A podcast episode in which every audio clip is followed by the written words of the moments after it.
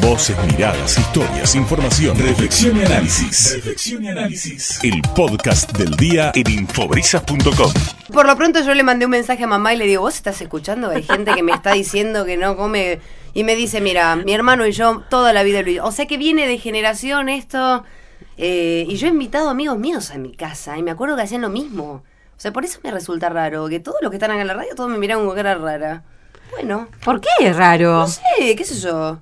Para mí es re normal, o sea, café con leche con un sanguchito es re normal. A ver, sobre gustos no hay nada escrito. No, primero. Primero, primero. Exactamente. no el sándwich de miga, ponerse. Un, un tostado no, no, no lo mojo. Porque es otro tipo de y pan. Capaz que por ahí es otro tipo de pan, es más blandito. por ahí algo que tenga más consistencia. Y tiene mayonesa ese ¿Cuánta gente hay que come, por ejemplo, pan con banana?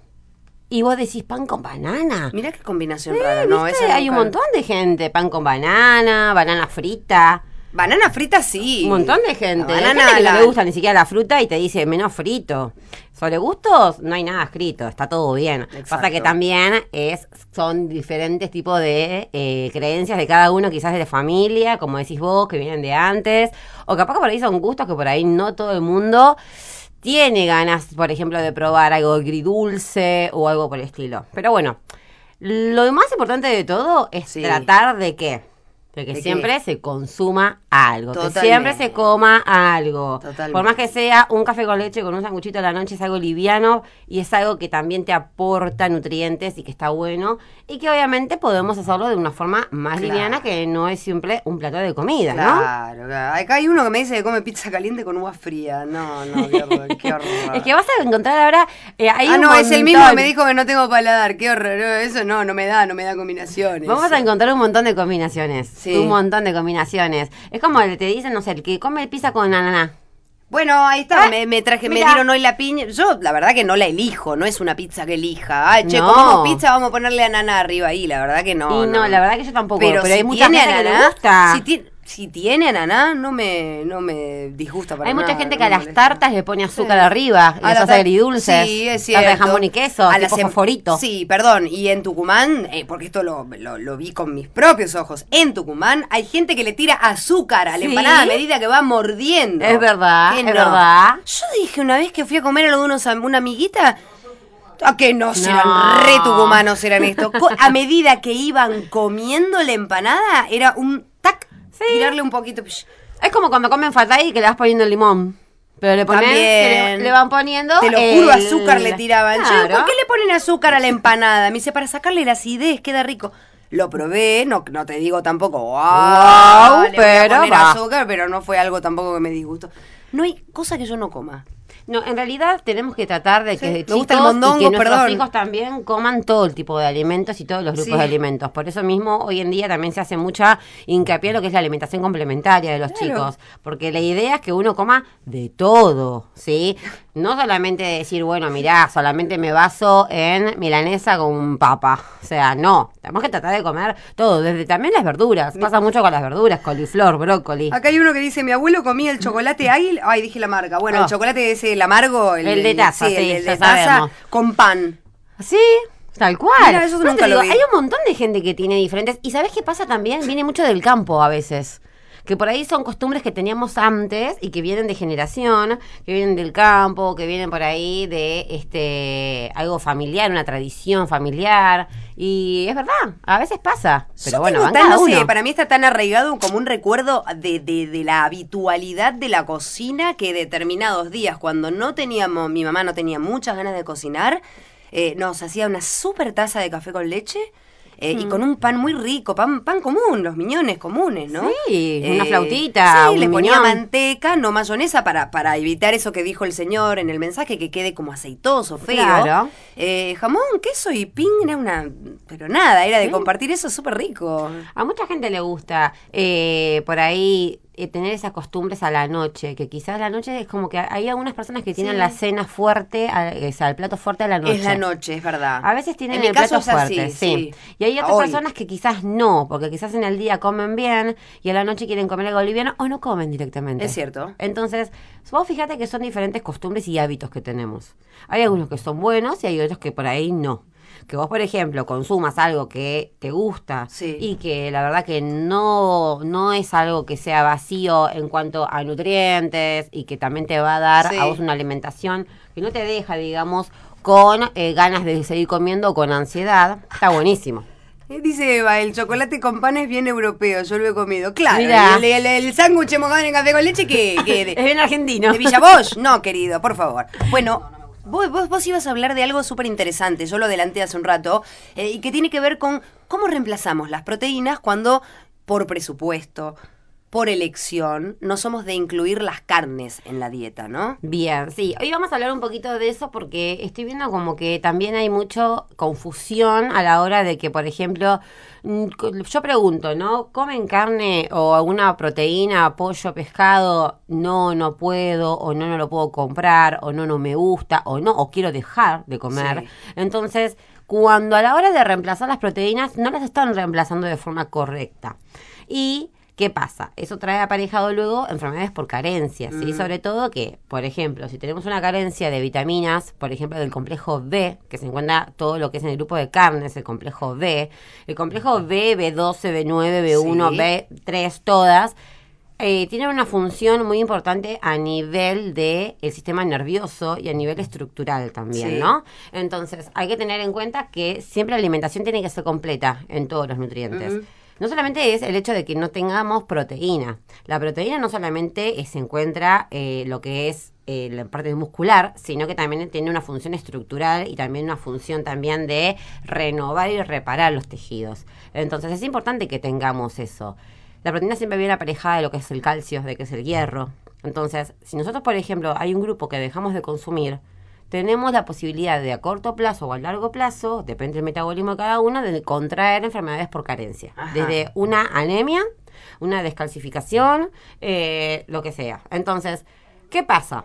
Si yo, por ejemplo, no puedo comprar carne, o pollo, pescado, no puedo, por ejemplo, este, no lo quiero consumir más, lo que tenemos que hacer, sí, rápidamente, es hacer un reemplazo. Sí. ¿Con qué reemplazamos? Primero asesorarse con alguien que nos pueda explicar con qué cosas son las correctas. Porque googlear, googleamos todos, pero no sabemos si está bien o está mal. No, y aparte tal vez eh, en internet siempre encontramos un montón de fuentes que no siempre son certeras, no siempre son científicas.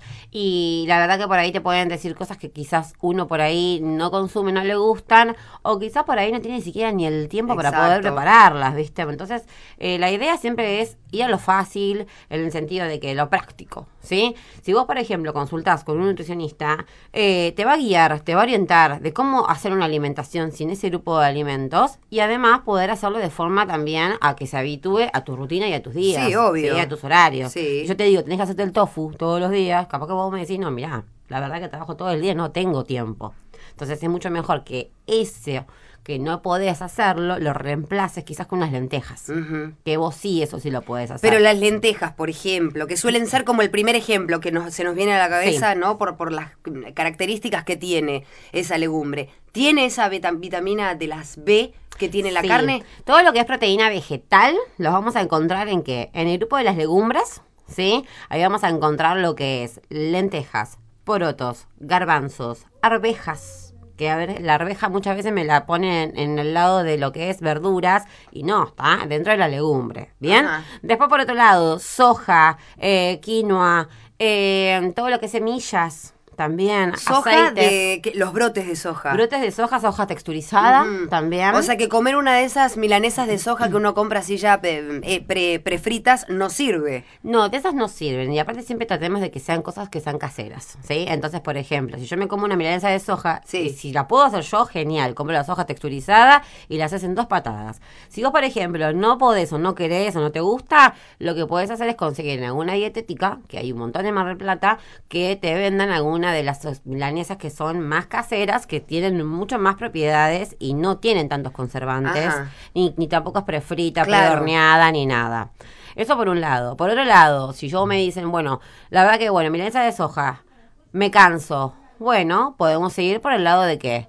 De legumbres, por ejemplo, un guiso de lentejas, también. Puede ser quizás que empecemos a incluir todo lo que es legumbres con verduras y hacer ensaladas. Pero para, a ver, si yo comía dos veces por semana carne roja, de, hmm. de cinco días hábiles, dos nada más como carne, o uno por semana, no sé.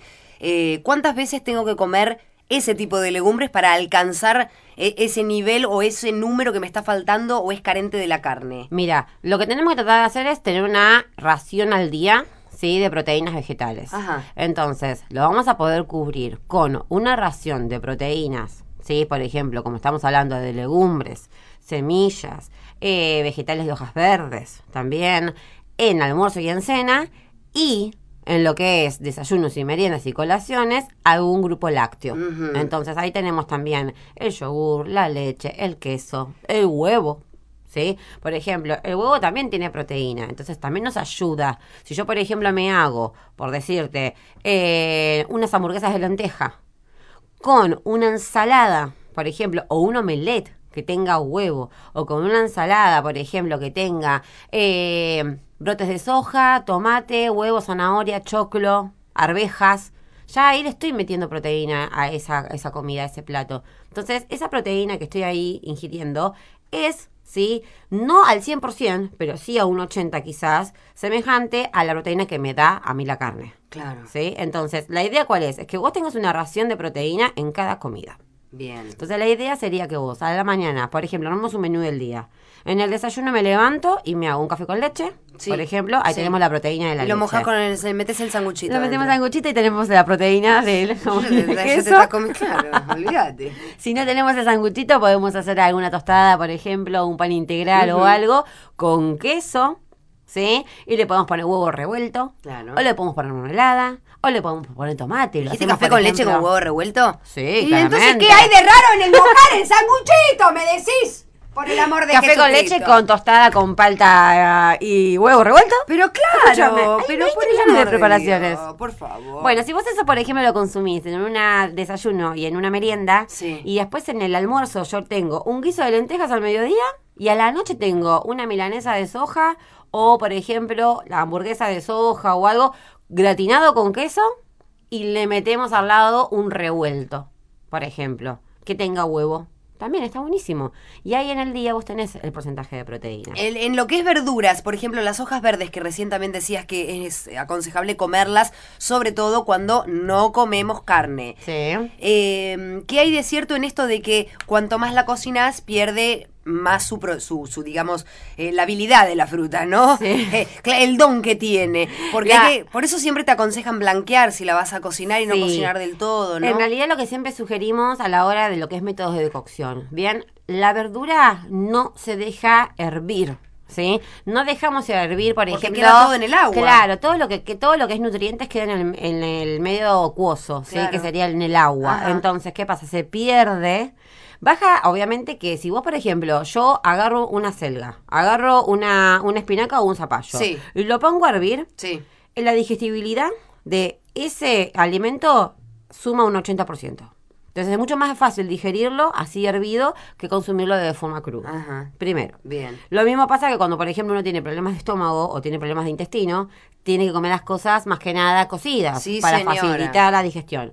Eso por un lado. Pero ¿qué pasa? Si yo por ahí no tengo ese problema y tengo que hacer una ensalada, tengo que hacer una tarta o lo que sea, la idea es que no me dejen eh, en, en una hora hirviendo en el agua la verdura, sino lo que tenemos que hacer es un blanqueo rápido, es el agua caliente.